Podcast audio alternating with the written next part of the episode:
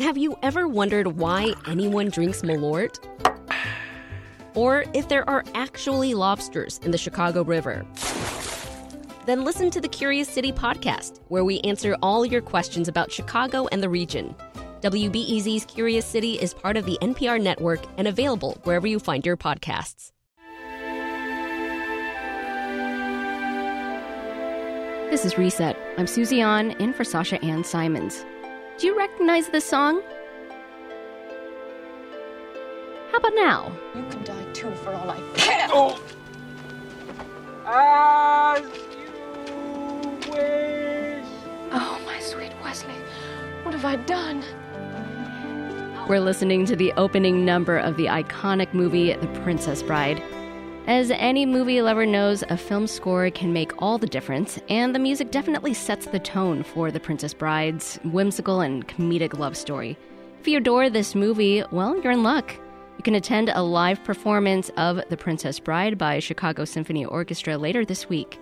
Joining us to discuss is conductor Richard Kaufman, who is conducting The Princess Bride in concert as the latest installment of the CSO at the Movies series. Welcome to Reset, Richard. Thank you, Susie. It's nice to speak with you, and uh, I'm glad you're having such balmy weather. I'm in Los Angeles right now, and when you said 45 degrees, when it gets down to that, it's on the front page of the LA papers here. So, well, it's kind of uh, rubbing it in from LA, but okay. also on the line is Britt Julius, a culture writer and music critic for the Chicago Tribune. Hi, Britt. Hi, how are you? I'm doing well. Well, um, first, you know, uh, Richard, you're conducting The Princess Bride in concert this week at the CSO. What goes into preparing a, a um, to preparing to conduct a film score? Well, a lot of study. You know, what, what the goal is to recreate the music exactly as it was heard in the theaters and so that is, that is the goal to synchronize the the uh, the music to the film, uh, and that's my job and uh, also the style and uh, the feeling of the music that goes along with this film. I mean, I, I have loved this film forever, and uh, I can't tell you how many times I've seen it. And the idea that the score will be played by one of the world's greatest symphony orchestras, uh, to me, is very exciting. It's interesting because the original score, of course, is by the great Mark Knopfler. Uh, and it was mainly synthesizer and guitar and all of that. Well, we've expanded it to be symphony orchestra played by the symphony orchestra, but to mm-hmm. keep the same style and the same feel, uh, um, so as to accompany the film the way it needs to be uh, accompanied. It won't sound like the 1812 overture meets the Princess Bride. well, this isn't your first time working with this music, and I'm I'm wondering how you feel the music helps tell this love story. Well, I think music always contributes to whatever the the, the theme and story is. Um, at CSO at the movies, uh, this is our 18th season, and we've done three or four films every year. Uh, and th- there is such uh, such a wide genre of music, but the same is true about the stories. The, there are so many different stories that are told in film, and so uh, it just depends what story is being told uh, for the music mm-hmm. to accompany it. And um, a lot of times the, mu- the the story doesn't need music in in some important scenes. Yeah. And uh, and sometimes music is is necessary. And uh, Princess Bride, you know, Elmer Bernstein was one of the great film composers, and he did a lot of different films, including The Magnificent Seven uh, uh, To Kill a Mockingbird and all, but he also did some of the great comedic films, mm-hmm. and including Airplane, Ghostbusters, uh, Animal House. I actually played violin on that score, uh, yeah. and uh, and Elmer used to say that if you have a comedy, the important thing is to score it with the music as if it were a serious drama, yeah. and that embellishes the comedy. So in Princess Bride, it is absolutely a romantic love story. Yeah. And and there's some great drama and the music accompanies that in a very serious serious way which accentuates the comedy. Yeah, certainly. Well, Britt, this score is emotional, but but again, it is also funny. What are some of the markers of a great film score to you? Um, thinking about great scores, the ones that actually sort of really um, matter and mean a lot to me, um, they're ones that you know, just hearing like a few notes from them after the film um, can really uh, invoke the feelings, the lines, the characters, the emotions um, of the film itself. So it's really, you know, not just about sort of acting as a soundtrack or background noise or background music for the act that's happening in the film, um, but it really is, is almost sort of like telling the story through the notes themselves. And so, and even if it's not telling the story, maybe it's telling like the feeling um, of the story or the kind of overarching of um, themes from the story itself. You think of um, uh, like Nicholas Britell, who has done a lot of stuff for um, Barry Jenkins. He's mm, done yeah. stuff for Succession, and um, you know his song um, from "If Beale Street Could Talk," "Agape." You know that is a song that has translated to you know uh, millennials and Gen Z across social media, and people use it a lot to soundtrack like their you know social media posts that are about sort of like romance and mm-hmm. heartbreak and longing.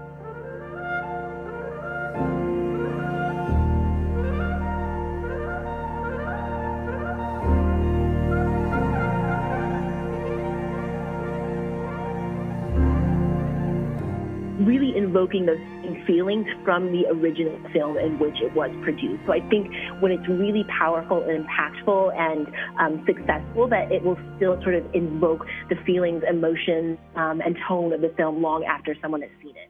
Yeah, when you brought up uh, Barry Jenkins, I was thinking, yes, you know, the the music that uh, we hear in his films, um, you know, you just feel that movie instantly when you hear it. Um, you know, I wanted to take a moment and listen to a piece of another iconic score uh, the CSO has performed.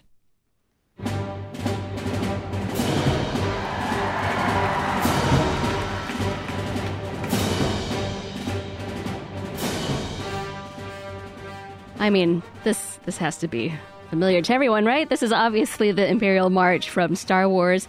Uh, Richard, how would you describe the audience's experience? I mean, what, what's different about hearing a well known movie score performed live?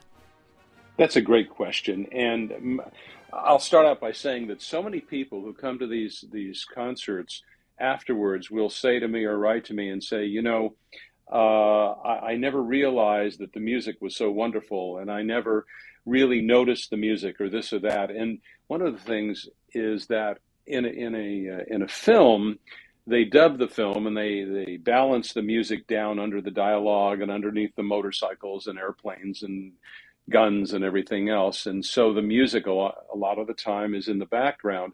But when you hear it in the concert hall, uh, there is a mix going on, and you hear the dialogue and sound effects, of course, but the music becomes much more important, and especially with the older films. We've done films such as Casablanca, mm-hmm. Wizard of Oz, and all, and those were recorded in mono.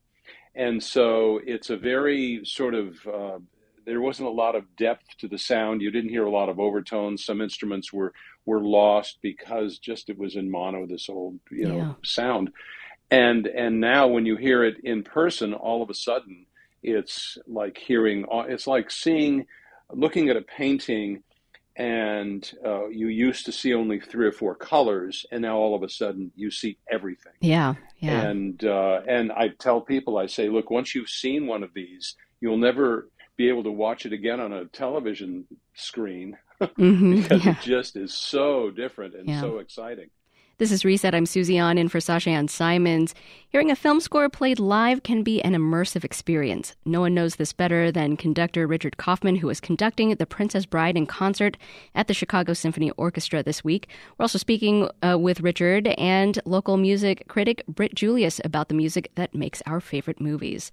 Uh, Britt, you listen to a lot of music. Uh, do you have any favorite movie scores or composers or just the pairing of the movie and the score? Yeah.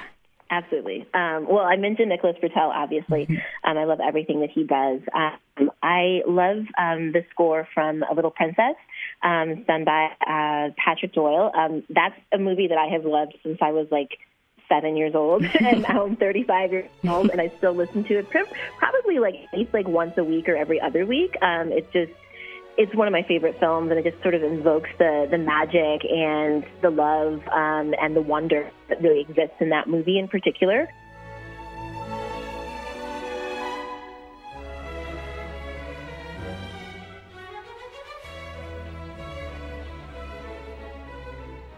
Kind of recently, I really enjoyed um, uh, Mica Levi. They, um, I was originally sort of familiar with them from, you know, more the kind of, you know, traditional uh, contemporary music side. They were sort of an experimental electronic um, and pop musician. And they had a group called uh, Micachu and the Shapes, and so I really loved um, the music that they had made, um, you know, using that particular moniker. And they have now been doing a lot of like um, film composing recently. Mm-hmm. I, I like what they did in particular for um, the movie Jackie, which is about you know Jackie Kennedy with Natalie Portman. Mm-hmm. Um, you know, this music uh, when they were solo artists was very weird, very strange, um, but still had like um, they were really good at sort of like capturing kind of like pop melodies and, and harmonies and things like that.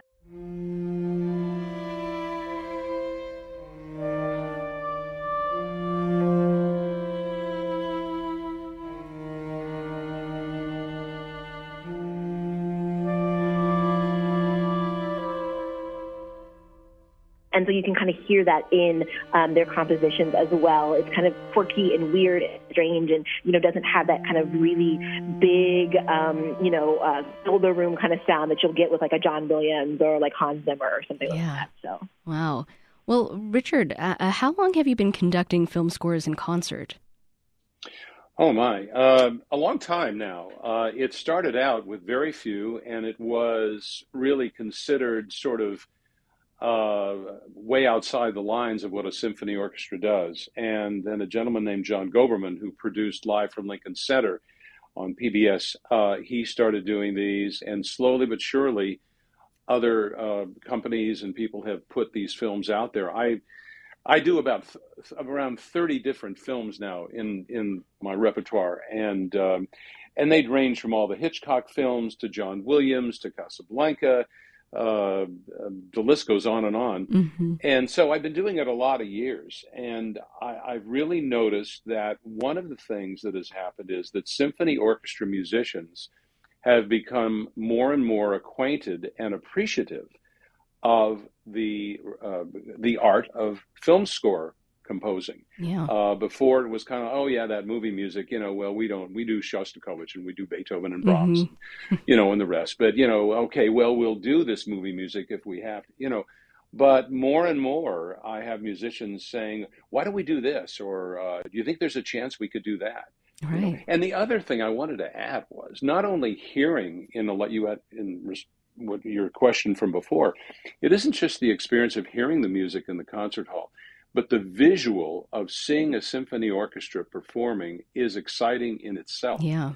And uh, for example, when we did Jaws, um, oh yeah, you know, you're you're looking at the, the, the strings, and I and I, I played on a number of, played violin on a number of John Williams films. One of them was Jaws, and it's a very very visual experience. Mm-hmm. Uh, and so there's a lot going on for the for the people in the concert hall. But uh, yeah, it's you know audiences love it, mm-hmm. musicians mm-hmm. love it more and more, and uh, you know, and we have very very large audiences. yeah, this.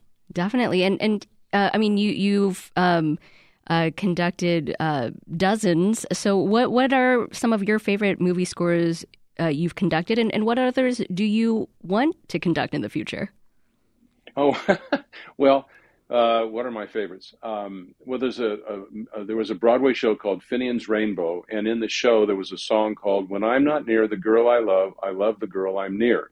Well, when I'm conducting a film score, that's my favorite film score at the moment, and uh, I have so many because I, I was raised. My folks constantly playing playing uh, film scores and and, list, and I was listening and I used to put records on the, the phonograph when I was yeah. really little and I used to play along to them and just you know it, it, was just something that's always been a part of my life and so uh, I just I, I love it all I mean the Bernard Herrmann scores from the Hitchcock films yeah. are extraordinary of course John Williams I mean what can you say about John I mean he Definitely. writes in so many different genre uh, and it isn't just Indiana Jones and Star Wars, it's all of these wonderful films. Um, I mm-hmm. love Wizard of Oz. Oh, uh, classic. It, it is because it's you know it's it's just so much fun. I mean, when Britt was talking about the little princess, uh, Britt, I'm sure that you could literally close your eyes and just hear the score and see the movie passing before yes. your eyes. Well, yeah. Absolutely. To that, you know. to that, Britt. Um, how do you fi- think? Uh, you know, as we wrap up here, how do you think film scores and music and, and other genres influence each other? You know, I think um, I think film scores in particular um, uh, can be really influential for other genres just by really sort of um, having to invoke um, the narrative in music, right? I think you know we're kind of right now in a in a flux state as, as it relates to um, uh, music in general, but especially across sort of you know kind of more pop genres and things like that, where the music kind of all sounds the mm-hmm. same. Um, there's no story that's being told. Albums are not really just sort of a collection of songs rather than sort of saying something substantial about the music itself. And so seeing the rise um, in popularity of film scores, especially among sort of younger generations and younger audiences, says to me that like people are really hungry for and, and really want um, music that uh, can tell a story, you know, that has um, some purpose, some drive to it. And so I think that, you know, film scores can continue, not just film scores, but also television scores, which I've been noting, noticing yeah. a lot of as well. Um, but, you know, really can, can um, help sort of uh, tell these stories and, and hopefully um, in turn, you know, um, music, uh, you know, music that sort of fits within more of those sort of pop genres um, can uh, begin to kind of go back mm-hmm. to its roots of, of storytelling. Britt Julius is a music critic for the Chicago Tribune, and Richard Kaufman conducts the Chicago Symphony Orchestra's CSO at the Movie series. He will be conducting The Princess Bride in concert this weekend. You can catch the concert Friday and Saturday night at 7.30 and at 3 o'clock Sunday afternoon. Richard, Britt, thank you both so much for talking to us. And we're going to go out on one more song from The Princess Bride. This is, of course, Storybook Love how he loved her oh so much, and all the charms she did possess. Now, this did happen once upon a time when things were not so complex, and how he worshiped the ground she walked, and when he looked in her eyes. Do you need a break from the news? Well, my friend, Nerdette Podcast is here for you. Our show is all about delight. We laugh about what's happening in pop culture and feature thoughtful interviews with fascinating people. We even have a monthly book club that you can participate in. I could just go on and on about it. I loved this book. It was an experience, I'll tell you that. I discovered authors I had never heard of, and I'm really happy that I did. Come hang out with us. Listen to Nerdette wherever you get your podcasts.